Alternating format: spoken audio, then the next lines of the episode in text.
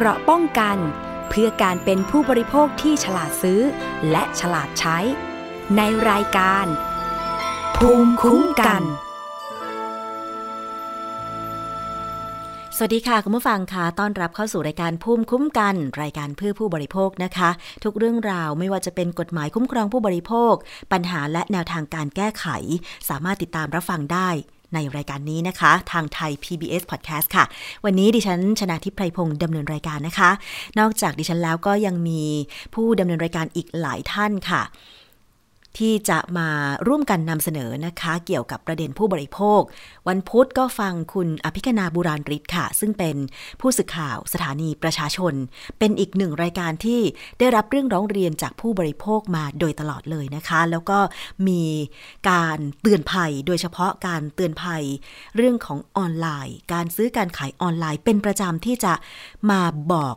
เกี่ยวกับกลยุทธ์นะคะไม่ใช่สิเกี่ยวกับวิธีที่ไม่ค่อยดีสักเท่าไหร่ของผู้หลอกลวงในการทำธุรกรรมหรือว่าค้าขายออนไลน์เพื่อจะได้ให้ผู้บริโภคเนี่ยได้รู้ทันแล้วก็เตรียมตัวนะรู้ทันเพื่อไม่ให้ถูกหลอกนั่นเองค่ะส่วนวันพฤหัสบดีก็จะมีคุณศรีวิไลสมทรงเป็นอีกท่านหนึ่งนักจัดรายการที่เชี่ยวชาญนะคะแล้วก็มีประเด็นต่างๆมานำเสนออีกเหมือนกันรวมไปถึงวันศุกร์ค่ะก็จะมีคุณวิภาปิ่นแก้วนะคะอันนี้เป็นรายการซึ่งคุณวิภาเนี่ยเป็นผู้สื่อข่าวรายการที่นี่ไทย พี บี เอส เป็นอีกนะเป็นอีกหนึ่งท่านเหมือนกันนะคะที่มีโอกาสได้ทำข่าวด้านการคุ้มครองผู้บริโภคอยู่เนืองๆแล้วก็พบเห็นปัญหาจากผู้เดือดร้อนจริงแล้วก็พยายามที่จะไปหาบุคคลผู้เชี่ยวชาญนะคะมาแก้ไขปัญหาให้โดยเฉพาะในตอนนี้ประเด็นที่เราจะต้องมุ่งเป้าไปนะคะก็คือเรื่องที่เกี่ยวข้องกับการหยุดยั้งการระบาดของเชื้อไวรัสโคโรนาสายพันธุ์ใหม่สองพันสิบเก้าหรือโควิดสิบเก้า ประเด็นนี้ก็ยังต้องมีความคืบหน้ากันอยู่นะคะโดยเฉพาะการฉีดวัคซีนโควิดสิบเก้า เนี่ยนะคะไทยนั้นฉีดไปล็อตแรกแล้วล่ะกำลังจะฉีดล็อตที่สองแต่ว่าก็ต้องหยุดไว้ก่อนนะคะเพราะว่ามีความกังวลเกี่ยวกับวัคซีนของ Astra Zeneca นะคะที่อาจจะทำให้มีผลกระทบด้านสุขภาพโดยเฉพาะผู้ที่มีอายุเกินหกสิบปีขึ้นไปแต่ว่าได้รับคำยืนยันนะคะจากรัฐมนตรีว่าการกระทรวงสาธารณสุขคุณอนุทินชาญวีรกูลบอกว่าน่าจะนำเข้าวัคซีนโควิด สิบเก้า ล็อตที่สองวันที่ยี่สิบมีนาคมสองพันห้าร้อยหกสิบสี่นี้แน่นอนยังไงก็ติดตามกันก็แล้วกันนะคะซึ่งผู้ดำเนินรายการภูมิคุ้มกันทุกท่านก็จะไปเสาะหาประเด็นเกี่ยวกับการคุ้มครองผู้บริโภคมานำเสนอค่ะวันนี้นะคะสิบห้ามีนาคมสองพันห้าร้อยหกสิบสี่คุณผู้ฟังทราบหรือไม่ทุกวันที่สิบห้ามีนาคมของทุกปีถือเป็นวันสิทธิผู้บริโภคสากลค่ะคุณผู้ฟังหรือชื่อภาษาอังกฤษก็คือ World Consumer Rights Day นั่นเองค่ะซึ่งผู้บริโภคทั่วโลกเนี่ยก็ร่วมมือกันในการสะท้อนปัญหาที่กำลังเผชิญอยู่เพื่อสร้างความตระหนักเรื่องของสิทธิผู้บริโภคที่ควรได้รับการปกป้องและคุ้มครองรวมทั้งรณรงค์ต่อต้านการค้าที่ไม่เป็นธรรมและความไม่เป็นธรรมทางสังคมทั้งหลายที่ผู้บริโภคได้รับผู้บริโภคก็คือเราทุกคนนะคะคุณผู้ฟังอย่าอย่านึกว่ามันไม่ใช่เรื่องใกล้ตัวมันคือเรื่องใกล้ตัวจริงๆการไปกินหมูกระทะการไปเจอเศษอะไรในอาหารการซื้ออาหารแล้วราคาไม่ตรงกับที่เขาเรียกเก็บเราอะไรอย่างเงี้ยนะคะอันนี้คือเป็นสิทธิของผู้บริโภคทั้งนั้นเรื่องเล็กเรื่องใหญ่นะคะสิทธิผู้บริโภคถูกพูดถึงครั้งแรกเมื่อสิบห้ามีนาคมพุทธศักราชสองพันห้าร้อยห้าค่ะโดยประธานาธิบดีจอห์นเอฟเคนเนดีของสหรัฐอเมริกาได้กล่าวถึงสิทธิผู้บริโภคที่สำคัญอย่างน้อยสี่ประการก็คือสิทธิที่จะได้รับข้อมูลข่าวสารที่เพียงพอสิทธิที่จะได้รับความปลอดภัย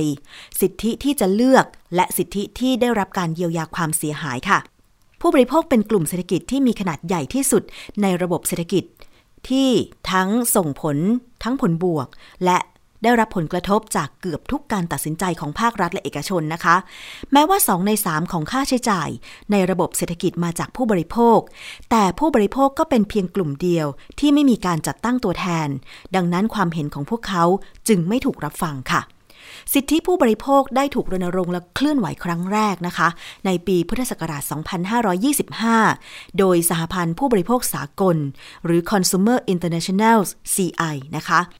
การรณรงค์ในการสร้างความตื่นตัวของผู้บริโภคเนี่ยส่งผลต่อการพัฒนาสิทธิผู้บริโภคสำคัญแปดประการค่ะรวมทั้งความสำเร็จในการผลักดันให้สหประชาชาติกำหนดแนวทางในการคุ้มครองผู้บริโภคและได้รับการรับรองโดยที่ประชุมสมัชชาสหประชาชาติเมื่อปีพุทธศักราช สองพันห้าร้อยยี่สิบแปด ค่ะการเคลื่อนไหวเรื่องสิทธิผู้บริโภคอย่างต่อเนื่องนำไปสู่การปรับปรุงแนวทางการคุ้มครองผู้บริโภคของสหประชาชาติในปี สองพันห้าร้อยห้าสิบแปด แล้วก็เป็นแนวทางสำหรับการพัฒนาคุ้มครองผู้บริโภคของรัฐบาลต่างๆทั่วโลกนะคะซึ่งสามารถเข้าถึงข้อมูลคู่มือแนวทางการคุ้มครองผู้บริโภคของสหประชาชาติได้ค่ะการทำงานรณรงค์ร่วมกับสมาชิกทั่วโลกเพื่อเป็นปากเป็นเสียงที่เป็นอิสระแล้วก็สะท้อนถึงอำนาจเพื่อผู้บริโภคในระดับโลกนะคะซึ่งก็มีคำกล่าวบอกว่าเรากำลังสร้างการเคลื่อนไหวของผู้บริโภคระหว่างประเทศให้มีพลังเพื่อช่วยปกป้องและและสร้างความเข้มแข็งให้แก่ผู้บริโภคทั่วทุกหนทุกแห่งค่ะปัจจุบันสหพันธ์ผู้บริโภคสากล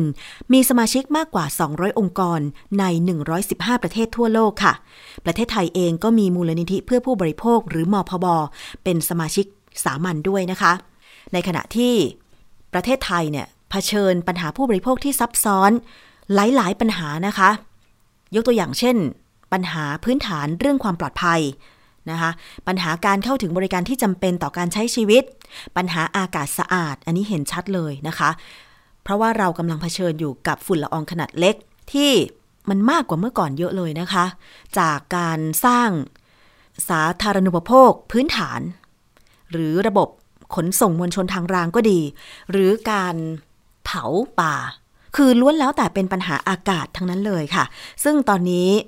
มีการรณรงค์เพื่อที่จะผลักดันกฎหมายอากาศสะอาดนะคะหรือปัญหาขนส่งมวลชนนี่ที่บอกไปว่าตอนนี้กำลังพยายามที่จะรณรงค์เกี่ยวกับค่ารถไฟฟ้าที่เป็นธรรมกับทุกฝ่ายนะไม่เฉพาะผู้บริโภคเท่านั้นแต่ว่าผู้ลงทุนในระบบรถไฟฟ้าขนส่งมวลชนเนี่ยก็ต้องได้รับความเป็นธรรมด้วยแต่ว่าความเป็นธรรมราคาที่เป็นธรรมนั้นอยู่ตรงไหนซึ่งตอนนี้รณรงค์กันอย่างหนักเลยทีเดียวนะคะหรือว่าทางเลือกในการบริโภคที่มีจำกัดปัญหาการผูกขาดทางการค้าปัญหาความรุนแรงอย่างกว้างขวางและรวดเร็วการระบาดของโรคโควิด สิบเก้า หนี้ครัวเรือนที่เพิ่มสูงขึ้นจะเห็นได้ว่าเป็นปัญหาที่ทุกคนต้องเผชิญโดยเฉพาะการระบาดของโควิด สิบเก้า เรามีปัญหาตั้งแต่ช่วงแรกที่มีการระบาดก็คือว่าพอมีความต้องการสินค้าหลายๆอย่างที่จำเป็นจะต้องมาใช้ในการป้องกันโควิด สิบเก้า เช่นหน้ากากอนามัยช่วงแรกก็มีปัญหาหน้ากากอนามัยแพงหาซื้อหาซื้อยากหน้ากากอนามัยถูกผู้ค้ารายใหญ่กักตุนนะคะอันเนี้ยถึงขั้นแบบมีการแชร์กันทางสื่อสังคมออนไลน์มีการพยายามที่จะให้ภาครัฐออกมาตอบความเป็นจริงโดยเฉพาะกระทรวงพาณิชย์ว่าทำไมหน้ากากอนามัยซึ่งมีกำลังการผลิตในประเทศไทยน่าจะเพียงพอสำหรับการบริโภคในประเทศทำไมมันถึงขาดแคลนใครเป็นผู้กักตุนจากชิ้นละสองบาทกลายเป็นชิ้นละยี่สิบบาทห้าชิ้นร้อยอะไรอย่างเงี้ยแต่ว่าตอนนี้ปัญหาหน้ากากอนามัยราคาแพงและขาดแคลนคลี่คลายไปได้เยอะละนะคะแต่ก่อนหน้านั้นก็ยังมีอีกที่เป็นปัญหาแอลกอฮอล์ฆ่าเชื้อโรคหายากขาดแคลนอีกเช่นกันก็ไม่เข้าใจไทยปลูกอ้อยเยอะมากการผลิตแอลกอฮอล์นะคะก็ผลิตมาจากอ้อยทำไมมันถึงแพงใครเป็นคนกักตุนอ่าคุณผู้ฟังคือช่วงแรกๆเนี่ยคนไทยต้องเผชิญปัญหาเหล่านี้เยอะมากเพราะฉะนั้นนี่คือคำถามว่าแล้วตอนนี้เนี่ยกฎหมายการคุ้มครองผู้บริโภคก้าวหน้าไปถึงไหนนะคะแล้ววันนี้ค่ะสิบห้ามีนาคมสองพันห้าร้อยหกสิบสี่นะคะทางมูลนิธิเพื่อผู้บริโภคร่วมกับสามสิบเจ็ดองค์กรผู้บริโภคและผู้บริโภคทั่วประเทศค่ะไปยื่นฟ้องคณะกรรมการแข่งขันทางการค้าหรือชื่อย่อว่ากขค.กรณีมติอนุญาตให้ควบรวมกิจการ ซี พี และ Tesco Lotus นะคะที่อาจขัดต่อกฎหมายณศาลปกครองคำถามก็คือว่าทำไมต้องฟ้องเรื่องนี้ก็มีที่มาเช่นเดียวกันนะคะคุณผู้ฟังคือสืบเนื่องมาจาก เมื่อวันที่สองพฤศจิกายนสองพันห้าร้อยหกสิบสามนะคะทางกขคเนี่ยมีมติอนุญาตให้ทาง ซี พี และ Tesco Lotus ควบรวมกิจการทำให้มีส่วนแบ่งการตลาดเนี่ยคือเขาเรียกว่าเป็นส่วนแบ่งการตลาดที่มหาศาลสำหรับตลาดการบริโภคภายในประเทศนะคะเขาบอกว่าควบการควบรวมดังกล่าวเนี่ยส่งผลให้ส่วนแบ่งการตลาดในร้านสะดวกซื้อของ ซี พี ไม่ต้องเอ่ยว่าชื่ออะไรสูงถึง แปดสิบสามเปอร์เซ็นต์ การค้าส่ง แปดสิบหกเปอร์เซ็นต์ เพิ่มบทบาทผู้นำตลาดในไฮเปอร์มาร์เก็ตมีสัดส่วนถึง สี่สิบเจ็ดเปอร์เซ็นต์ โดยทางฝั่งคณะกรรมการแข่งขันทางการค้าเสียงข้างมากที่อนุญาตการควบรวมกิจการให้เหตุผลว่าการควบรวมดังกล่าวเนี่ยไม่เป็นการผูกขาดแม้จะมีอำนาจทางการตลาดเพิ่มมากขึ้นแต่ก็ไม่ก่อให้เกิดความเสียหายต่อเศรษฐกิจอย่างร้ายแรงและไม่กระทบต่อประโยชน์ของผู้บริโภคโดยรวมซึ่งต่างกันแบบคนละขั้วกับทางฝั่งเสียงข้างน้อยที่ให้เหตุผลว่าการควบรวมธุรกิจของ ซี พี และ Tesco Lotus ในครั้งนี้เนี่ยจะส่งผลกระทบอย่างร้ายแรงต่อเศรษฐกิจโดยรวมของประเทศผลกระทบต่อคู่แข่งต่อผู้ผลิตสินค้าและต่อวัตถุดิบและกระทบต่อผู้บริโภคโดยรวมมูลนิธิเพื่อผู้บริโภคแล้วก็เครือข่ายผู้บริโภคเนี่ยก็เห็นด้วยไม่ต่างกันกับมติการอนุญาตให้ควบรวมดังกล่าวนะคะเนื่องจากเป็นมติที่ขัดต่อเจตนารมณ์ของกฎหมายพระราชบัญญัติแข่งขันทางการค้าวันนี้ค่ะดิฉันจะไปพูดคุยกับคุณกฤษณุชแสงแถลงผู้อำนวยการมูลนิธิเพื่อผู้บริโภคว่าทำไมต้องฟ้องคณะกรรมการแข่งขันทางการค้ากรณีมติอนุญาตให้ควบรวมกิจการ ซี พี และ Tesco ค่ะสวัสดีค่ะคุณกฤษณุชค่ะค่ะสวัสดีค่ะสวัสดีท่านผู้ชมผู้ฟังด้วยค่ะค่ะทราบว่าวันนี้ไปยื่นฟ้องนะคะที่ศาลปกครองประเด็นของการฟ้องในวันนี้คืออะไรคะคุณกฤษณุชคะก่อนที่จะไปถึงประเด็นการฟ้องขออนุญาตเรียนถึงมูลเหตุแห่งการฟ้องก่อนนะคะค่ะเชิญค่ะก็คือว่าอย่างที่เรารับทราบกันอยู่ว่าก่อนหน้านี้เนี่ยค่ะคณะกรรมการแข่งขันทางการค้าเสียงข้างมากสี่ต่อสามเนี่ยมีมติอนุญาตให้ควบรวมกิจการของบริษัทเรียกสั้นๆว่า ซี พี กับบริษัท Tesco Lotus แล้วกันนะคะค่ะก่อนหน้านี้เนี่ยค่ะทางมูลนิธิผู้บริโภครวมถึงเครือข่ายองค์กรผู้บริโภคมูลนิธิชีววิถีเครือข่ายภาคการเกษตรสมาคมผู้ค้าปลีกค้าส่งรายย่อยรวมถึงนักวิชาการและก็นักกฎหมายต่างๆเนี่ยก็ได้ออกมาเอ่อต้องแสดงความคัดค้านต่อมติในครั้งนี้นะคะด้วยพวกเราเห็นว่าจะทำให้บริษัทในเครือ ซี พี ซึ่งเดิมทีเนี่ยก็เป็นผู้ที่มีอำนาจเหนือตลาดอย่างสมบูรณ์อยู่แล้วนะคะในกลุ่มธุรกิจค้าปลีกค้าส่งแล้วถ้าหากการควบรวมครั้งนี้เกิดขึ้นเนี่ยนี่จะทำให้มีอำนาจเหนือตลาดคือมีส่วนแบ่งทางการตลาดเนี่ยเพิ่มสูงขึ้นอีกเกือบ แปดสิบสี่เปอร์เซ็นต์ ค่ะซึ่งการที่มีอำนาจเหนือตลาดมีส่วนแบ่งในตลาดมากกว่าแปดสิบกว่าเปอร์เซ็นต์แบบนี้ค่ะค่ะเอ่อเรามองว่ามันจะนำไปสู่การเอ่อผูกขาดอันเนื่องจากว่าการแข่งขันทางการค้าเกิดขึ้นได้ยากค่ะซึ่งอันนี้เนี่ยเราต้องต้องยอมรับนะคะว่าเครือ ซี พี เองเนี่ยเอ่อเขาเป็นผู้ผลิตสินค้าอาหารที่สำคัญหลายประเภทเลยค่ะคือเป็นผู้ผู้ผลิตตั้งแต่ต้นทางก่อนเลยภาคการเกษตรรวมถึงเกษตรแปรรูปค่ะนะคะรวมถึงการผลิตสินค้าอุปโภคต่างๆที่จำเป็นในชีวิตประจำวันนะคะค่ะต้องถือว่าเราเราเนี่ยอ, อยู่ปลายน้ำแต่ว่าทางในเครือ ซี พี เป็นผู้ผลิตตั้งแต่ต้นน้ำเลยนะคะมากลางน้ำเนี่ยก็มีศูนย์ศูนย์กระจายมีเอ่อเรียกอะไรฮะจุดกระจายสินค้าที่เป็นผู้จำหน่าย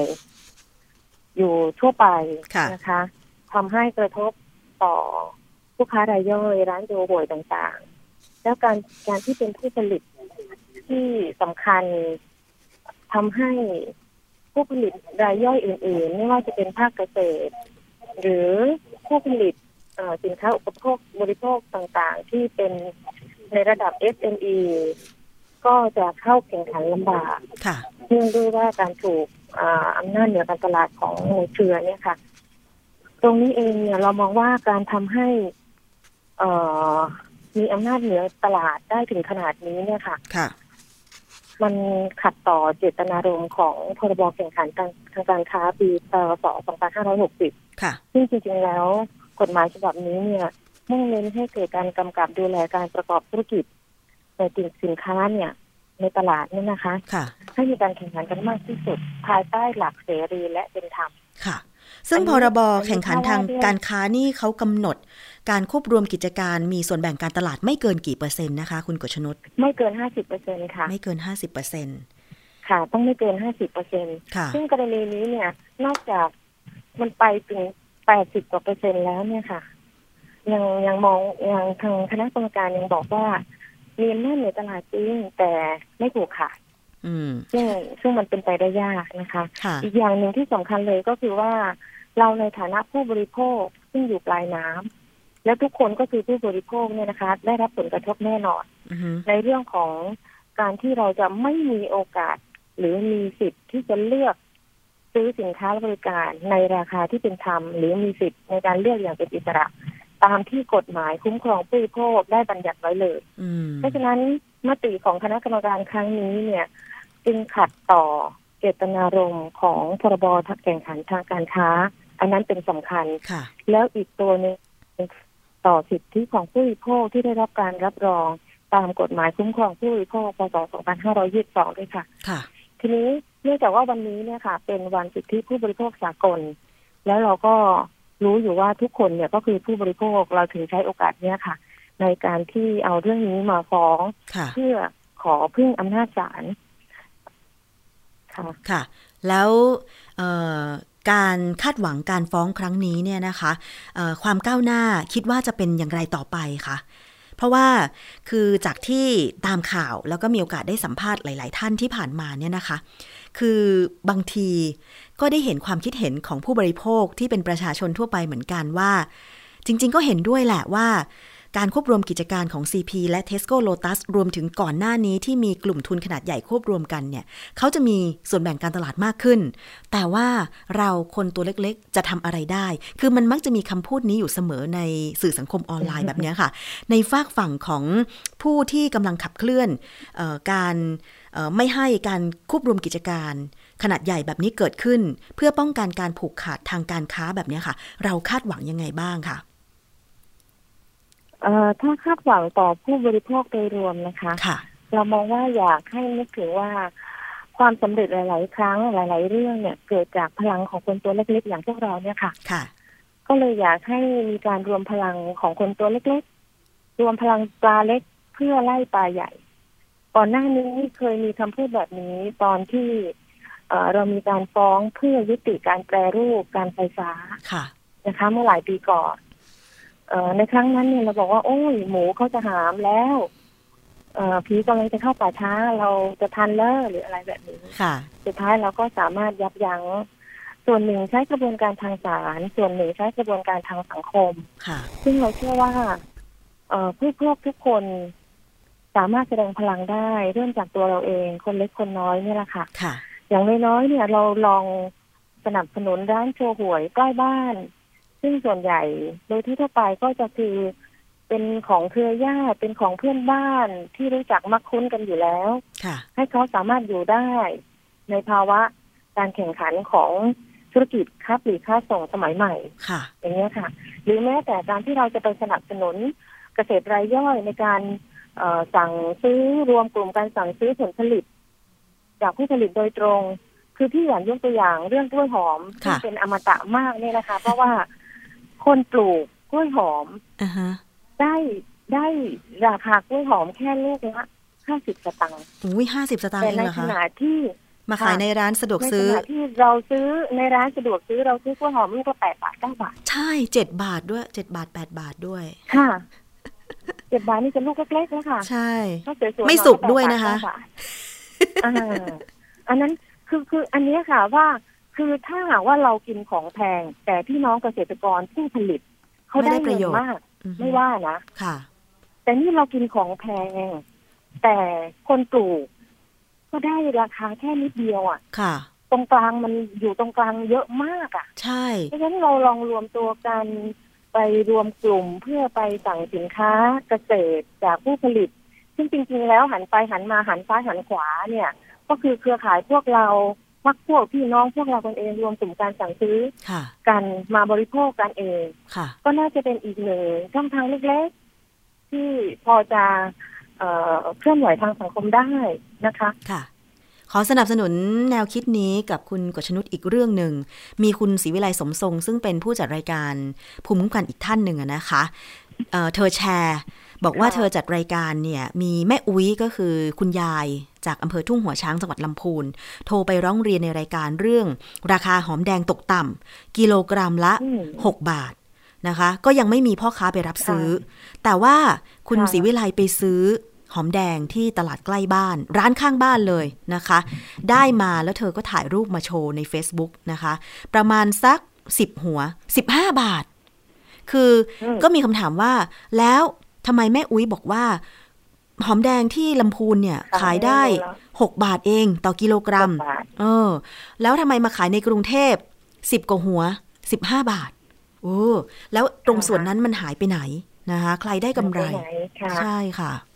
ใช่ค่ะอันนี้ก็พอสะท้อนปัญหาค่ะ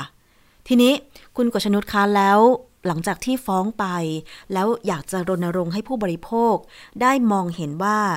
เราน่าจะหันไปสนับสนุนเกษตรกรตัวจริงการรวมกลุ่มกันเพื่อส่งผลผลิตแต่ว่าในเรื่องของเอ่อการดำเนินการตรงนี้เนี่ยค่ะเอ่อสำหรับกลุ่มทุนขนาดใหญ่แบบนี้เนี่ยนะคะที่ผ่านมาการดำเนินการเราจะต้องมีการรวมพลังกันเข้มแข็งขนาดไหนเพราะว่าเขาเป็นกลุ่มทุนขนาดแสนล้านแล้วอยากจะให้ดำเนินการแบบว่า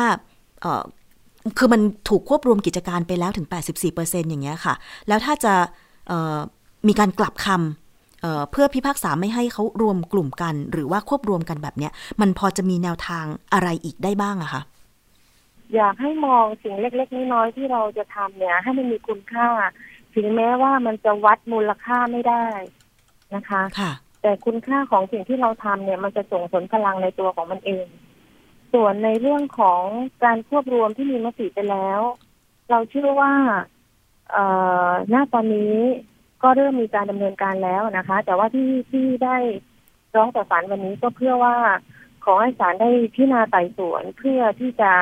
บรรเทาก็คือว่าคุ้มครองชั่วคราวไปก่อนจนกว่าจะมีคำสั่งเป็นอย่างอื่นซึ่งจริงๆแล้ว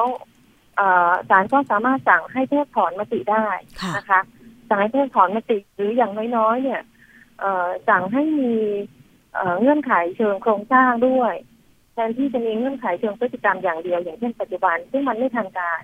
มันเป็นการประเมินผลยากควบคุมยากนะคะเพราะฉะนั้นมันจะต้องมีเงื่อนไขเชิงทางมาด้วยที่ชัดเจนน่ะนะคะเพราะว่าจริงๆแล้วอย่างที่รู้อะค่ะว่าทุนแสนแสนล้านแบบนี้มันก็สามารถกินทั่วประเทศไทยได้เลยใช่เพราะว่ากิจการมันตั้งแต่ต้นน้ำยันปลายน้ำและผู้บริโภคก็คือลูกไก่ในกำมือประเทศไทยก็คือถูกกินทั่วไปเลยค่ะซึ่งทางเราก็มองว่าน่าจะเป็นกลไกทางกฎหมายและเจ้าหน้าที่บ้านเมืองที่จะมากำกับดูแลสำหรับกลุ่มทุนทุกกลุ่มให้มีการค้าหรือทำการค้าที่เป็นธรรมกับทุกฝ่ายใช่ไหมคะใช่ค่ะต้องถือว่าการฟ้องครั้งนี้ฟ้องเพื่อสร้างบรรทัดฐานด้วยนะคะเพราะว่าในโอกาสต่อไปไม่ใช่มีเฉพาะธุรกิจค้าปลีกค้าส่งเท่านั้นนะคะที่จะควบรวมกิจการอาจจะมองไปถึงถ้าเกิดธุรกิจสื่อสื่อถ้าเกิดถูกควบรวมและถูกผูกขาดอยู่ในมือกลุ่มใดกลุ่มหนึ่งเรานึกภาพว่าจะเกิดอะไรขึ้นเหมือนกับที่เรานึกภาพออกว่าถ้าสินค้าอุปโภคบริโภคที่ต้องถือว่าเป็น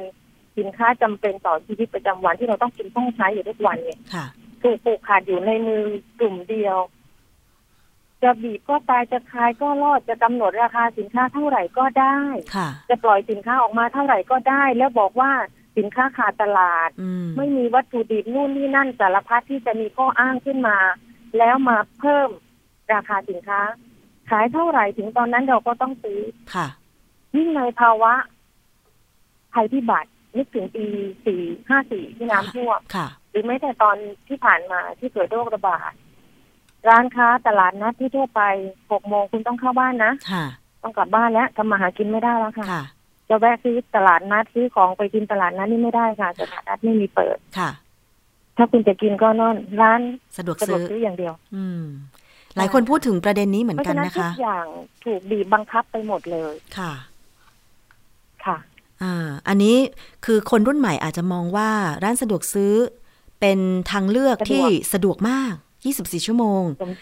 ใช่ไหมคะแต่ว่าอีกแง่นึงก็คือว่าตลาดเทศบาลกำลังจะตาย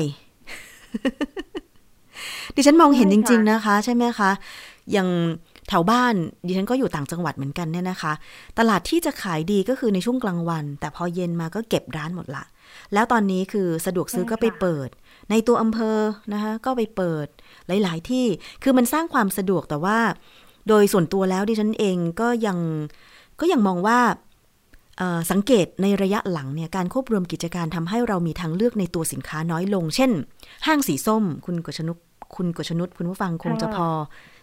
คงจะพอนึกออกห้างสีส้มเมื่อก่อนเนี่ยตอนเข้ามาใหม่ๆห้างสีส้มนี่ตื่นเต้นมากเพราะว่าเป็นค้าส่งซื้อสินค้าสามชิ้นหรือหกชิ้นขึ้นไปใช่ไหมคะทำให้เราได้ราคาถูกมีทางเลือกเยอะมากน้ำผลไม้โอ้โหมีเป็นไม่รู้กี่ยี่ห้อแต่ตอนนี้เข้าไปดูห้างสีส้มนะคะสินค้านับยี่ห้อได้เลยอ่ะเพราะไม่มีทางเลือกอื่นเพราะว่าเป็นสินค้าของกลุ่มทุนนั้นที่ส่งเข้ามาขายห้างค้าปลีกตัวเองใช่ไหมคะค่ะใช่ค่ะมันทำให้เราเรารู้สึกได้เนาะในฐานะผู้บริโภคเรารู้สึกได้คือในหมู่บ้านพี่เนี่ยในหมู่บ้านพี่เนี่ยเอ่อมีร้านสะดวกซื้อเจ้าเดียวกันสามสามสามร้านติดกันเลยอืมเปิดแข่งกันเองใช่ไหมคะแล้วก็แข่งกันเองแต่ว่าในการแข่งกันเองเนี่ยมันไม่ใช่ของของทางของกลุ่มทุนอย่างเดียวนะคะ uh-huh. เป็นของเขาเรียกอะไรนะแฟรนไชส์อ่ะแฟรนไชส์ก่อนหน้านั้นอ่ะคือกลุ่มทุนเนี้ยขายแฟรนไชส์ด้วยแล้วพอแถวไหนซอยไหนขายดีตัวเองก็ไปเปิดแข่งเออใช่ไหมคะพอเห็นว่าขายดีก็ไปเปิดแข่งแล้วใช้กลไกการตลาดเทคนิคทางการตลาดลดแลกแจกแถมนู่นนี่นั่นเพื่อเลี้ยงลูกค้าอืมแล้วคนที่ซื้อแฟรนไชส์ก็เดือดร้อนใช่คือคือนี่นี่ขนาดเฉพาะจุดที่ขายนะคะแล้วนับภาษาอะไรกับผู้ประกอบธุรกิจรายย่อยคนค้าเดิมผู้รายรายย่อยเดิมเขาก็สู้ไม่ได้รายใหม่ เอส เอ็ม อี ทั้งหลายที่จะเข้าสู่ตลาดก็เข้ายากเข้าไปก็สู้ไม่ได้ต้องลงทุนเรื่อง อาร์ แอนด์ ดี นู่นนี่นั่นเนี่ยมันลงทุนสูงสายป่านไม่ยาวพอไม่สามารถสู้ได้สุดท้ายเราก็ถูกกินรวบอันนี้เห็นผลจริงๆเลยนะคะค่ะไม่อยากให้มองแค่เรื่องความสะดวกณ ณ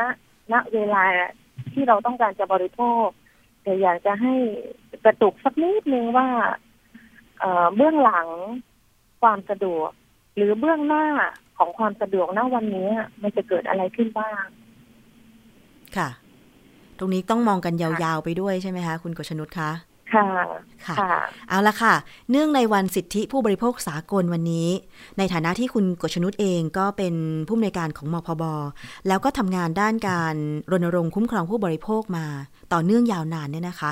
มองพัฒนาการการคุ้มครองผู้บริโภคไทยเปรียบเทียบกับต่างประเทศเป็นยังไงบ้างคะเอ่อถ้าเปรียบเทียบกับต่างประเทศเนี่ยเรายังตามไม่ทันกับสถานการณ์ปัญหาที่มันเกิดขึ้นโดยเฉพาะในยุคดิจิทัลอย่างปัจจุบันนี้นะคะแต่ถ้ามองเปรียบเทียบภายในประเทศกันเองอดีตกับปัจจุบันก็ถือว่ามีความก้าวหน้าไปพอสมควรซึ่งทางสคบเองก็มีความก้าวหน้านะคะในการดำเนินงานจัดการปัญหาต่างๆให้กับผู้บริโภคแต่อาจจะติดขัดตรงในเรื่องของในเชิงกฎหมายหรือเชิงนโยบายที่การบังคับใช้กฎหมายต่างๆอาจจะยังไม่ไม่ไม่มีประสิทธิภาพแล้วกฎหมายจำเป็นบางตัวก็ยังถูกเอ่อยังไม่อยากใช้คำว่าดองค่ะแต่ว่ามันอยู่นานแล้วอ่ะนั่นคือกฎหมายวางไว้บนหิ้งกฎหมายความรับผิดน่าจะบนหิ้งได้อยู่ค่ะไม่ได้อยู่ในครัวไม่ได้อยู่ในโหลเนาะเอ่อมันมีกฎหมายอยู่ตัวนึงค่ะผลักดันกันมานานแล้วก็ขณะนี้อยู่ในการพิจารณาในชั้นกฤษฎีกานั่นคือก กฎหมายความรับผิดต่อสินค้าที่ชำรุดบกพร่องหรือที่เราเรียกกันสั้นๆว่าเลมอนลอว์นะคะตัวนี้เนี่ยเป็นเป็นกฎหมายที่จะออกมาคุ้มครองในที่เราซื้อสินค้าและใช้บริการที่มันเกิดอันตรายต่อเรานึกถึงข่าวตอนที่สวนสนุกเกิดอุบัติเหตุนะคะหรือแม้กระทั่งรถยนต์ที่ไม่ได้มาตรฐานอะไรพวกนี้นะคะกฎหมายฉบับนี้ออกมาก็จะส่งผลประโยชน์ได้รับการคุ้มครองตามกฎหมายฉบับนี้ของผู้บริโภคนะคะนอกจากนั้นนะคะมีอีกหลายเรื่องที่คิดว่ามันจะต้องตามให้ทันกับสถานการณ์ปัญหาของผู้บริโภคโดยเฉพาะตอนนี้สินค้าตลาดออนไลน์ตามยุคตามสมัยตามสถานการณ์การระบาดของโรคนะคะทำให้คนเข้าสู่ยุคซื้อขายสินค้าออนไลน์การเป็นปกติไปแล้วนะคะเพราะฉะนั้นเรื่องนี้เนี่ยค่ะมูลนิธิเองร่วมกับหน่วยงานต่างๆรวมถึงแพลตฟอร์มต่างๆเราก็ได้ร่วมกันกำหนดเป็นแนวทางการดำเนินธุรกิจที่ดีของตลาดสินค้าออนไลน์นั่นหมายความว่าเราอยากเห็นความรับผิดชอบต่อผู้บริโภคของตัวแพลตฟอร์มเองหรือตัวของผู้ค้าที่ต้องรับผิดชอบต่อผู้บริโภคกรณีซื้อขายสินค้าออนไลน์แล้วไม่ได้เป็นไปตามที่ต้องการนะคะอีกเรื่องหนึ่งที่ถือว่าเป็นเรื่องมากับการระบาดของโรคโควิด สิบเก้า นั่นก็คือเรื่องการจองตั๋วเครื่องบินอ่าใช่ตั้งแต่โควิดระลอกแรกจนถึงโควิดระลอกสองมีผู้บริโภคหลายรายไม่ได้รับเงินคืนจากสายการบินกรณีที่จองตั๋วแล้วไม่สามารถเดินทางได้เรื่องนี้ทางมูลนิธิเองก็เพิ่งจะแถลงข่าวเรียกร้องความรับผิดชอบต่อสายการบินต้องเรียนว่าส่วนใหญ่ส่วนหนึ่งก็ได้รับการเยียวยาไปแล้วนะคะแต่อีกยังมีอีกเยอะที่ยังไม่ได้รับการคืนเงินนะคะเรื่องนี้ก็ต้องไปว่ากันอีกในเชิงนโยบายด้วยร่วมกับทางกรมการบินพลเรือนที่จะต้องไปกำหนดนโยบายต่างๆขึ้นมานะคะแล้วล่าสุดเนี่ยค่ะปีนี้ทางทีมของงานคุ้มครองผู้บริโภคสากลเนี่ยเขาว่าด้วยเรื่องของสิ่งแวดล้อมเป็นหลักนะคะซึ่งเป็นหนึ่งใน เอส ดี จี ของของโลกนะคะซึ่งมูลนิธิเองร่วมกับเครือข่ายผู้บริโภคและเครือข่ายนักวิชาการต่างๆเราก็มาทำเรื่องของการลดมลภาวะผ่านระบบขนส่งมวลชนซึ่งเราต้องการเห็นระบบขนส่งมวลชนที่ทุกคนต้องขึ้นได้ไม่ว่าจะเป็นเรื่องราคารถ บี ที เอส ที่ต้องสอดคล้องกับค่าครองชีพนั่นคือต้องไม่เกิน สิบเปอร์เซ็นต์ ของรายได้ขั้นต่ำค่าแรงขั้นต่ำนะคะอันนี้ตามข้อเสนอที่เราผลักดันกันมารวมถึงระบบขนส่งรถเมล์เรือต่างๆเนี่ยค่ะที่จะต้องมีคุณภาพมีความปลอดภัยไม่ปล่อยมลพิษโดยที่เราเชื่อว่าถ้าหาว่าทำให้ขนส่งมวลชนพึ่งได้ทุกคนมาใช้บริการขนส่งมวลชนลดการใช้รถส่วนบุคคลซึ่งเป็นต้นเหตุหนึ่งของการเพิ่มมลภาวะ พี เอ็ม สองจุดห้า มากมายในปัจจุบันนี้ค่ะเราก็อยากเห็นสิ่งแวดล้อมที่ดีอยากเห็น พี เอ็ม สองจุดห้า ลดลงเราก็เลยมาทำเรื่องของระบบขนส่งมวลชนทุกคนต้องพึ่งได้ซึ่งได้ทั้งตัวผู้บริโภคในฐานะผู้ใช้บริการทั้งในด้านความปลอดภัยทั้งในเรื่องราคาและก็ในเรื่องของการลดมลภาวะสิ่งที่คุณสังคมด้วยกฤษณุชพูดมาดิฉันก็เห็นด้วยทุกอย่างเลยนะคะโดยเฉพาะระบบขนส่งมวลชนซึ่งตัวเองเนี่ยสมัยเรียนก็คือขึ้นรถลงเรือคลองแสนแสบอะไรเป็นประจำนะคะใช่แต่ว่าตอนนี้ก็คือรอรถไฟฟ้าก็ยังไปเจอฝุ่นอีกก็ยังไม่เสร็จสักทีรถไฟฟ้าหลายๆสายอย่างบางสายเนี่ยโมโนเรลสายสีชมพูโอ้ยสร้างมาสี่ปีใช่ไหมคะถนนรามอินทรานี่แบบเป็นหลุมแล้วหลุมอีกเดี๋ยววนซ้ายเดี๋ยวแยกขวาอะไรอย่างเงี้ยคือด้วยความหวังว่าผู้บริโภคก็อยากจะใช้รถไฟฟ้าเนาะแต่ว่าสิ่งที่ภาครัฐวางระบบไว้เนี่ยมันเอื้ออำนวยขนาดไหนเช่นกว่าจะเดินทางจากบ้านมาสถานีรถไฟฟ้าเนี่ยมีชัตเทิลบัสไหมมีรถสองแถวหรือรถอะไรที่ปลอดภัยจากบ้านมาไหมจากหน้าหมู่บ้านอะไรอย่างเงี้ยไม่ต้องรอนานไหมหรืออะไรอย่างเงี้ยคือการวางระบบดิฉันก็มองว่าเป็นเรื่องสำคัญนะคะคุณกฤษณุชใช่ไหมคะอย่างต่างประเทศทำไมญี่ปุ่นเขาเดินกันเยอะเพราะว่าบ้านเขาแคบใช่ไหมคะเขาเป็นเกาะเขาไม่มีพื้นที่จอดรถรัฐบาลส่งเสริมมาเป็นร้อยร้อยปีว่าเนี่ยจะต้องสร้างจิตสำนึกให้คนญี่ปุ่นต้องเห็นแก่ประเทศส่วนรวมนะด้วยการใช้รถสาธารณะ นะคะใช่ไหมคะกำหนดอายุรถเนี่ยสี่ปีห้าปีก็ต้องขายทิ้งไม่ให้ใช้ต่อเพื่อให้คนเนี่ยหันมาใช้รถขนส่งมวลชนแต่สำหรับไทยเองมันนโยบายเหมือนกลับด้านกับญี่ปุ่นเลยเนาะ ใช่ไหมคะใช่คือบ้านเราแต่ละเรื่องแต่ละเรื่องมันถูกกระจายไปอยู่หลายหน่วยงานแล้วไม่ค่อยได้มีการบูรณาการต่างคนต่างทำคนที่ดูแลทางเท้าก็ว่าไปกลุ่มนึงคนที่ดูแลเรื่องของรถเมล์ก็กลุ่มนึงคนที่ทำถนนก็กลุ่มนึงเรื่องรถไฟฟ้าก็อีกกลุ่มนึงอะไรอย่างเงี้ยค่ะค่ะใช่ค่ะมันเลยกระจัดกระจายมันไม่ได้มองภาพรวมแล้วมาเอื้อส่งผลต่อกันเลยกลายเป็นขยุกขยักขยุกขยักอย่างอย่างเนี้ยเนี่ยถ้าจะนั่งรถไฟฟ้านะคะต้องนั่งรถตู้ออกจากหมู่บ้านแล้วขึ้นรถไฟฟ้าสามต่อถึงจะถึงที่หมายก็แพงเข้าไปอีกใช่ไหมคะขึ้นบนฟ้ารถมุดลงใต้ดินขึ้นบนฟ้าแล้วก็ลงบนพื้นดินอะไรแบบนี้เยอะมากเราที่ถ้าคนที่สัญจรผ่านเส้นแนวแนวรถไฟฟ้าในระหว่างการก่อสร้างเราก็ต้องคุกกับการต้องปิดถนนกับการที่ถนนต้องเป็นหลุมเป็นบ่อรวมถึงฝุ่นควันละอองต่างๆแต่พอสร้างเสร็จเราไม่มีโอกาสใช้เพราะรายได้เราไม่ถึงค่ะใช่ค่ะค่ะเป็นการสะท้อนปัญหามันไม่มีแค่ค่ารถ บี ที เอส อย่างเดียวนะคะอย่างที่บอกนะคะค่ามอเตอร์ไซค์เผลอๆต้องนั่งแท็กซี่อีกค่ะอะไรอย่างนี้แล้ววันวันหนึ่งไม่ได้มีค่ารถอย่างเดียวนะคะค่าใช้จ่ายอะค่ะค่ากินอีกค่าเช่าบ้านค่าน้ำค่าไฟทุกอย่างมันไม่สามารถจริงๆค่ะเพราะฉะนั้นถ้าเราจะต้องทำให้ขนส่งมวลชนทุกคนต้องขึ้นได้เนี่ยราคาก็ต้องจับต้องได้ไม่เกิน สิบเปอร์เซ็นต์ ของค่าแรงขั้นต่ำส่วนรถเมล์ก็ต้องเป็นรถเมล์ที่คุณภาพไม่มีควันพิษไม่เสี่ยงต่ออันตรายถนนก็ต้องพร้อมที่จะให้บริการทางเท้าก็ต้องพร้อมให้กับผู้บริโภคที่จะต้องเดินอันนี้ก็ว่ากันด้วยเรื่องการลงทุนนำภาษีมาใช้อย่างคุ้มค่าของรัฐบาลด้วยใช่ค่ะใช่ค่ะทีนี้ไหนๆก็พูดเรื่องขนส่งมวลชนทุกคนต้องขึ้นได้แล้วเนี่ยนะคะพอดีพรุ่งนี้มูลนิธิก็จะจัดงานเพื่อที่จะคล้ายๆเสวนากับสื่อมวลชนว่าขอดูว่าถ้าเราจะทำให้ขนส่งมวลชนทุกคนต้องขึ้นได้เนี่ยบทบาทของสื่อจะมาร่วมกันได้อย่างไรบ้างนะคะเราก็เลยจัดงานกันในวันพรุ่งนี้จริงๆเนื่องในสัปดาห์ผู้บริโภคสากลแหละนะคะพรุ่งนี้ค่ะตั้งแต่ช่วงเช้าเลยที่โรงแรม พี เค Palace ให้ยังไงเรียนเชิญด้วยนะคะได้ค่ะขอบพระคุณมากเลยค่ะวันนี้มาให้ข้อมูลที่เป็นประโยชน์เพื่อจะได้สะท้อนว่าจริงๆแล้วสิทธิของผู้บริโภคก็ไม่ควรมองข้ามแล้วจะทำอย่างไรทั้งภาครัฐภาคเอกชนถึงจะมาบูรณาการร่วมกันนะคะว่าจะลงทุนก็ขอให้เป็นธรรมผู้บริโภคก็ควรได้สิ่งที่ตัวเองก็ควรจะได้หรือภาครัฐกำกับดูแลแบบที่ใช้กฎหมายอย่างเต็มที่ใช่ไหมคะ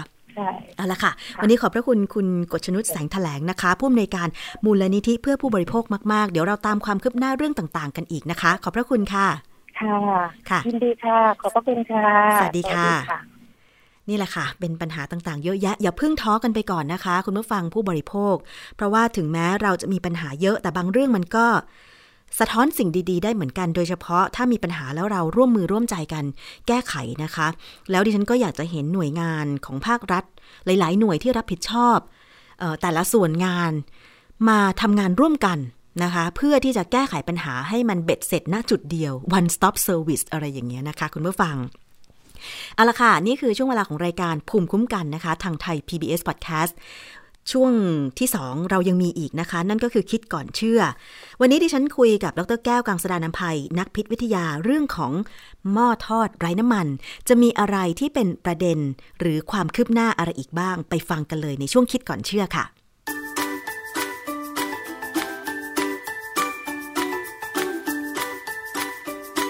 ่ะช่วงคิดก่อนเชื่อ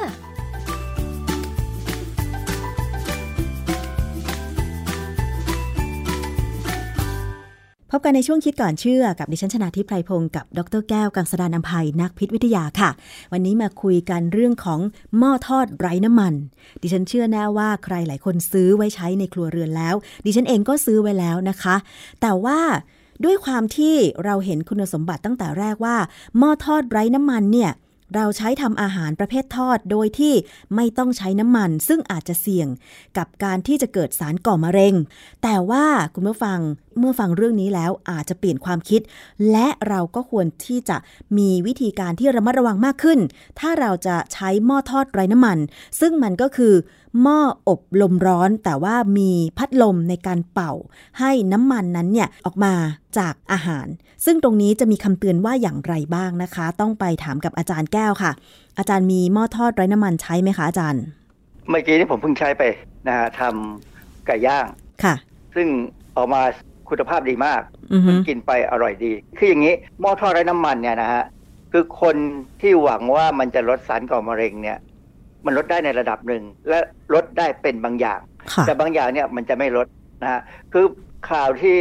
เมืองไทยมีการเอามาพูดถึงและความจริงแล้วเป็นข่าวที่มาจากฮ่องกงเนี่ยเขาบอกว่าเมื่อวันที่สิบเจ็ดกุมภาพันธ์เนี่ยนะของปีสองพันยี่สิบเอ็ดเนี่ยก็มีเว็บไซต์หนึ่ง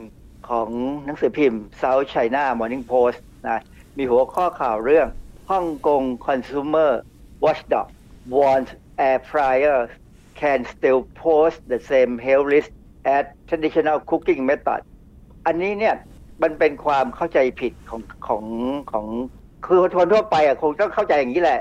เวลาเราจะบอกว่าสารพิษอะไรมันลดหรือไม่ลดเนี่ยต้องบอกก่อนว่าเราเลือกมาอย่างไงเช่นในกรณีของเรื่องของฮ่องกงเนี่ยเขาไปเลือกดูสารพิษอะคริลามายด์ที่มันมักจะเกิดในการทอดมันฝรั่งค่ะเวลาเรามันฝรั่งไปซื้อมันฝรั่งที่เขาแช่แข็งเนี่ยแล้วมาทอดเนี่ยยังไงยังไงมันก็เกิดอะคริลามายด์นะครับดังนั้นพอเราจะทอดด้วยไอ้หม้อทอดไร้น้ำมันเนี่ยแอร์ฟรายเออร์เนี่ยนะฮะมันก็ต้องเกิดมันไม่มีทางที่จะไปลดเพราะมันไม่ใช่กระบวนการที่จะไปลดเดี๋ยวนี้แม้ว่าบางครั้งเนี่ยอาจจะมีงานวิจัยที่เขาบอกว่ามันลดได้นะฮะแต่ว่างานวิจัยเนี่ยมันเป็นการเขาเรียกว่าเซตอัพอ่ะคือเซตในห้องปฏิบัติการซึ่งอันนั้นอาจจะทอดทำได้แต่ถ้าเป็นประชาชนธรรมดาเนี่ยเราก็ทอดธรรมดาค่ะอาจารย์แบบนี้หรือเปล่าที่ทำให้คนเข้าใจผิดคิดว่าถ้าเราใช้น้ำมันทอดในกระทะปกติเนี่ยมันจะเกิดปฏิกิริยาที่ทำให้อาหารนั้นเนี่ยไหม้มีกลิ่นแล้วก็มันเกิดสารก่อมะเร็งแต่พอเราไปอบอาหารในหม้ออบลมร้อนซึ่งอาจจะพ่นน้ำมันบ้างเล็กน้อยแต่คิดไปเองว่ามันไม่เกิดปฏิกิริยากันหรืออาจจะเกิดน้อยก็เลยทำให้เข้าใจผิดว่าการใช้หม้อทอดไร้น้ำมันก็เราไม่ได้ใช้น้ำมันนี่เราก็ไม่อ้วนแล้วก็ไม่เกิดสารก่อมะเร็งเพราะว่ามันไม่ได้ไหม้เหมือนกับตอนที่เราใช้น้ำมันทอดในกระทะอย่างเงี้ยค่ะอาจารย์คือเรื่องของอะคริลามายด์ในมันฝรั่งทอดเนี่ยไม่ได้เกี่ยวกับการไหม้มันมีปัจจัยอยู่สองปัจจัยนะฮะปัจจัยที่หนึ่งก็คือความร้อนว่าร้อนขนาดไหนค่ะปัจจัยที่สองคือปริมาณกรดอะมิโนอาร์จินีนที่อยู่ในมันฝรั่งคือมันฝรั่งเนี่ยเป็นพืชแป้งที่มีกรดอะมิโนอาร์จินีนอยู่ในหัวมันค่อนข้างจะสูงแล้วกรดอะมิโนอาร์จินีนเนี่ยมันสามารถทำปฏิกิริยากับสารสีน้ำตาลที่เกิดขึ้นระหว่างการทอด hmm. สารสีน้ำตาลเนี่ยมันเป็นตัวกลิ่นเป็นกลิ่นหอมของอาหารด้วยนะอย่างเราอย่างเราทำไก่ย่างเนี่ยเกิดสีน้ำตาลขึ้นมาเนี่ยก็เป็นสารกลุ่มเดียวฮะก็เป็นสารที่ทำให้เกิดความหอมและรสชาตินะฮะแต่บังเอิญเนี่ยถ้ามันเกิดสารสีน้ำตาลขึ้นมาแล้วมันมีกรดอะมิโน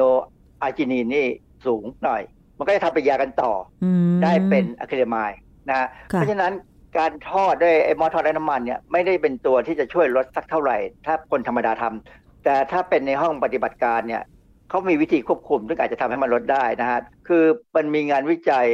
ในปีสองพันสิบห้าเนี่ยนะมีบทความชื่อ A Comparative Study of the Characteristics of French Fries Produced by Deep Fat Frying and Air Frying อยู่ในวารสาร Journal of Food Science ซึ่งงานวิจัยเขาก็ดีเขาก็ออกแบบการวิจัยไปแล้วเขาก็สรุปออกมาว่าการทอดมันฝรั่งในหม้อทอดไร้น้ำมันเนี่ยช่วยลดการเกิดอะคริลามายด์อย่างมากค่ะคือจะเห็นว่าการวิจัยในห้องปฏิบัติการก็บอกว่าได้อย่างมากซึ่งอันนี้มันต้องไปดูรายละเอียดเลยว่าเขาวางแผนงานวิจัยยังไงแต่การที่เราไปซื้อหม้อนี่ของของที่ฮ่องกงเนี่ย The Consumer Council เนี่ยเขากล่าวว่าการปรุงอาหารด้วยหม้อทอดไร้น้ำมันเนี่ยนะยังมีสารอะคริลามายด์อยู่สูงเขาทดลองจากหม้อทอดไร้น้ำมันสิบสองยี่ห้อเลยทอดมันฝรั่งแช่แข็งแล้วก็พบว่ามันที่ทอดเสร็จแล้วเนี่ยอย่างมุดยี่ห้อหนึ่งได้ เจ็ดพันสามสิบแปด ไมโครกรัมหรือ เจ็ดจุดศูนย์ มิลลิกรัมต่อกิโลกรัมของมันฝรั่งอันนี้ประเด็นคืออย่างเงี้ย ใครจะกินมันฝรั่งทอดเป็นกิโลกรัมใช่ให้ได้ เจ็ดพันสามสิบแปด ไมโครกรัมซึ่งคงลดยากเหมือนกันนะค่ะปริมาณ เจ็ดพัน เนี่ยมันสูงเป็นสิบสามเท่าที่ อี ยู กำหนดคือ อี ยู เขากำหนดว่ามันฝรั่งเนี่ยจะต้องมีสูงสุดห้าร้อยไมโครกรัมต่อกิโลกรัมถามว่าห้าร้อยไมโครกรัมนี่มันมากไหมที่จะทำให้เกิดอันตรายเออไปดูข้อมูลเนี่ยเขาบอกว่าจริงๆแล้วเนี่ยทางอเมริกาเนี่ยเขาบอกว่ามนุษย์ที่น้ำหนักเจ็ดสิบกิโลกรัมนะไม่ควรได้อะคริลามายด์เกินหนึ่งร้อยแปดสิบสองไมโครกรัมต่อวันค่ะถ้าหม้อทอดนั้นหนึ่งกิโลกรัมได้ เจ็ดพัน มันก็เยอะพอสมควรนะที่ทำให้ได้เกินหนึ่งร้อยแปดสิบสองไมโครกรัมต่อวันเพราะว่าถ้ากินเป็นกิโลนะเพราะนี่อย่างที่บอกแล้วว่าเราคงกินไม่เป็นกิโลมันฝรั่งมันแพงอ่ะเราก็กินแค่พออร่อยก็พอแล้วค่ะอาจารย์โดยปกติแล้วคนไทยก็ไม่ได้กินมันฝรั่งเป็นอาหารหลักเหมือนชาวตะวันตกอยู่แล้วนะอาจารย์ผมก็คิดว่าอย่างนั้นมันควรจะไม่มีปัญหาอะไรปรากฏว่าผมเคยแนะนำให้คนไปกินมันทอดมันเทศทอดเพราะว่าคิดว่ามันเทศทอดไม่น่าจะมีปัญหาปรากฏว่าก็มีงานวิจัยต่อมาว่ามันเทศของบ้านเราเนี่ยนะที่เขาเรียกว่ามันเทศที่เขาเรียกว่าสวิตโพเทโต้เนี่ยเอาไปทอดมันก็เกิดอะคริลามายด์เหมือนกันก็เพราะฉะนั้นไอ้ไอ้ของทอดที่เป็นแป้งทอดเนี่ยกินให้น้อยหน่อยกินให้น้อยหน่อยเพราะหนึ่งน้ำมันมันอุ้มสองมันอาจจะมีอะคริลามายด์เกิดขึ้นได้นะฮะแต่ว่าไอ้หม้อทอดไร้น้ำมันเนี่ยถ้าเราพูดถึงสารพิษตัวอื่นเช่น พี เอ เอช หรือ polycyclic aromatic hydrocarbon เนี่ยมันจะไม่เกิดเพราะอะไรเพราะว่า พี เอ เอช เนี่ยเกิดจากควันที่น้ำมันได้หยดออกไปบนถาดแล้วลอยขึ้นมาติดที่เนื้อสัตว์ค่ะ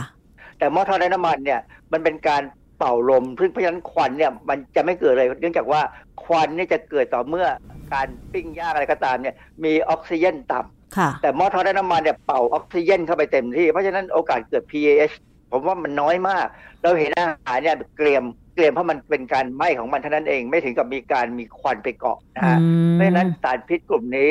อาจจะมีน้อยอันนี้เป็นการลดได้แต่ยังมีสารพิษอีกกลุ่มนึงคือเฮเตโรไซคลิกอะมีนซึ่งเกิดในเนื้อเลยเช่นเนื้อสัตว์นะเนื้อไก่นะมันจะเกิดเฮเตโรไซคลิกอะมีนถ้าเกิดและการหม้อทอดไร้น้ำมันเนี่ยไม่ควรจะลดเพราะว่ามันเกิดในเนื้อในเนื้อไก่มันเกิดจากสารพวกครีเอตินินซึ่งมีอยู่ในน้ำเลือดอะไรอย่างเงี้ยนะเพราะฉะนั้นเนี่ยพูดถึงหม้อทอดไร้น้ำมันเนี่ยประโยชน์อันที่หนึ่งคือเราสามารถจะทอดแล้วไม่ต้องใช้น้ำมันอันที่สองเวลาเราทำกับไก่เนี่ยน้ำมันกับไก่จะหยดลงไปอยู่ในในตอนล่างเป็นที่เก็บกักนะอาจารย์ถามนิดนึงค่ะจากการทดลองเนี่ยคือเขาทดลองทอดมันฝรั่งซึ่งเป็นแป้งแต่ว่าเขามีการทดลองที่ใช้เนื้อสัตว์ทอดบ้างไหมผมหาข้อมูลไม่เจอนะพยายามค้นข้อมูลแล้วไม่ไม่ไม่พบนะเขาส่วนใหญ่เนี่ยบังเอิญเนี่ยของฮ่องกงเขาใช้มันฝรั่งทอดผมก็เลยมุ่งไปที่มันฝรั่งทอดว่ามันเป็นยังไงแต่ว่าเนื้อสัตว์อย่างอื่นเนี่ยก็ยังไม่เห็นมีใครทำผมยังนึกเลยว่าถ้าผมทำยังทำงานอยู่เนี่ยผมต้องทำวิจัยเรื่องนี้แน่ๆเพราะฉะนั้นเนี่ยเดี๋ยวจะพยายามดูว่าในเมืองไทยจะมีใครทำวิจัยเรื่องนี้ไหมเพราะว่ามันน่าสนใจดีว่าการทอดเนี่ยถ้าไม่ใช้น้ำมันเนี่ยมันจะลดอะไรได้ได้บ้างไหมอาจารย์แต่เท่าที่ฟังอาจารย์มาเนี่ยก็พอจะเห็นข้อดีของหม้อทอดไร้น้ำมันอยู่บ้างว่าสารบางตัวเช่น พี เอ เอช ไม่น่าจะเกิดเหมือนกับการใช้น้ำมันทอดในกระทะปกติใช่ไหมคะอาจารย์การทอดน้ำมันไม่มี พี เอ เอชพี เอ เอช เกิดจากการปิ้งย่างใช้ถ่านแต่หม้อทอดไร้น้ำมันเนี่ยมันก็ทำให้เกิดไก่ย่างได้แล้วเป็นไก่ย่างที่ดูดีแล้วอร่อยพอสมควรเออถามผมบอกว่าแค่พอสมควรนะเพราะว่าบางครั้งในความอร่อยมันอยู่ที่ควันที่ไปกองแต่ว่าสารทุกตัวอย่างอะคริลามายด์ พี เอ เอช เหล่านี้เนี่ยล้วนทำให้มีความเสี่ยงในการเกิดมะเร็งถูกต้องไหมคะอาจารย์เสี่ยงเป็นมะเร็งถ้ากินมากและกินบ่อยถ้าเรากิน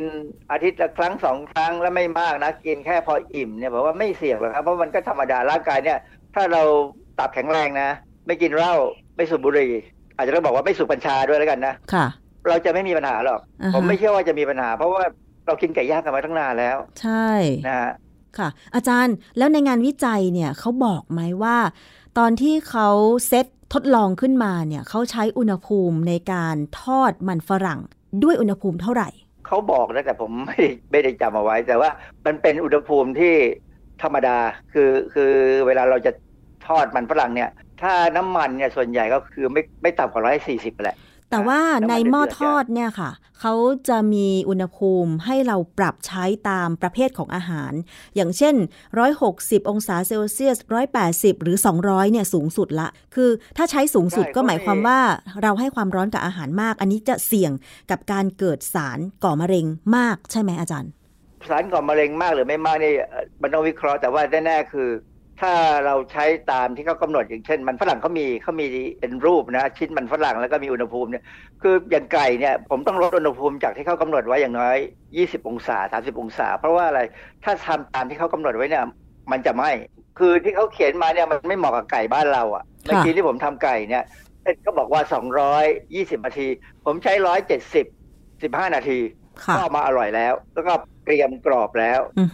คือเขาอาจจะมองคือไก่ไทยกับไก่ฝรั่งมันไม่เหมือนกันนะความแน่นของเนื้อความหนาของหนังก็ไม่เหมือนกันอะไรเงี้ยนะเพราะฉะนั้นอย่างที่บอกอุปกรณ์ทำอาหารทุกอย่างเนี่ยต้องทดลองมันต้องทำการทดลองว่าอะไรเหมาะที่สุดที่เราจะทำและได้อาหารออกมาดีที่สุดอืมใช่ดิฉันเห็นด้วยเลยเพราะว่าเคยทอดหมูสไลด์ซึ่งหม้อทอดเขาก็จะแนะนำว่าถ้าทำเมนูหมูหรือเนื้อเนี่ยต้องใช้อุณหภูมิเท่าไหร่แต่ดิฉันก็ไม่ได้ใช้ตามที่เขาแนะนำนะดิฉันก็ใช้ต่ำสุดก่อนประมาณหนึ่งร้อยหกสิบแล้วก็ตั้งเวลาไว้ประมาณสักสิบนาทีแต่ว่าพอห้านาทีก็ดึงออกมาดูอ้อมันก็เริ่มที่จะมีสีน้ำตาลแล้วก็มีความแห้งแล้วก็เลยใส่เข้าไปใหม่ปรากฏว่าใช้เวลาแล้วก็อุณหภูมิไม่ถึงกับที่เขาแนะนำอันนี้มันก็ทำให้อาหารสุกแล้วก็ออกมาอร่อยแล้วอาจารย์แบบนี้ใช่ไหมเราต้องทดลองก่อนใช่ครับในในใน YouTube เนี่ยจะมีพวกเชฟพวกคนที่เป็นแม่ครัวพ่อครัวเก่งๆเนี่ยเขาก็มาแล้วเขาก็จะใช้วิธีเนี่ยพอทำไปได้พักนึงเปิดดูเลยดึงออกมาพอดึงออกมากระบวนการจะตัดใช่ไหมแล้วก็ดูลักษณะอาหารว่ามันมันมันดีหรือยังจากนั้นเราคำนวณว่าจะเอาเท่าไหร่เพิ่มอย่างเช่นไก่เนี่ยผมตั้งเวลาน้อยกว่าเขากำหนดแต่แล้วพอดึงออกมาแล้วข้างนึงมันเกลียมแล้วก็พลิกไปอีกข้างนึงให้หนังมันกรอบอีกประมาณห้านาทีก็ได้เรื่องแล้วนะเพราะฉะนั้นเนี่ยที่เขากำหนดมาให้เห็นว่าอะไรต้องใช้เวลาเท่าไหร่ความร้อนเท่าไหร่เนี่ยเป็นแค่คำแนะนำกว้างๆเพราะฉะนั้นต้องทดลองเองว่าเท่าไหร่จะเหมาะสมกับวัตถุดิบบ้านเราค่ะช่วงคิดก่อนเชื่อ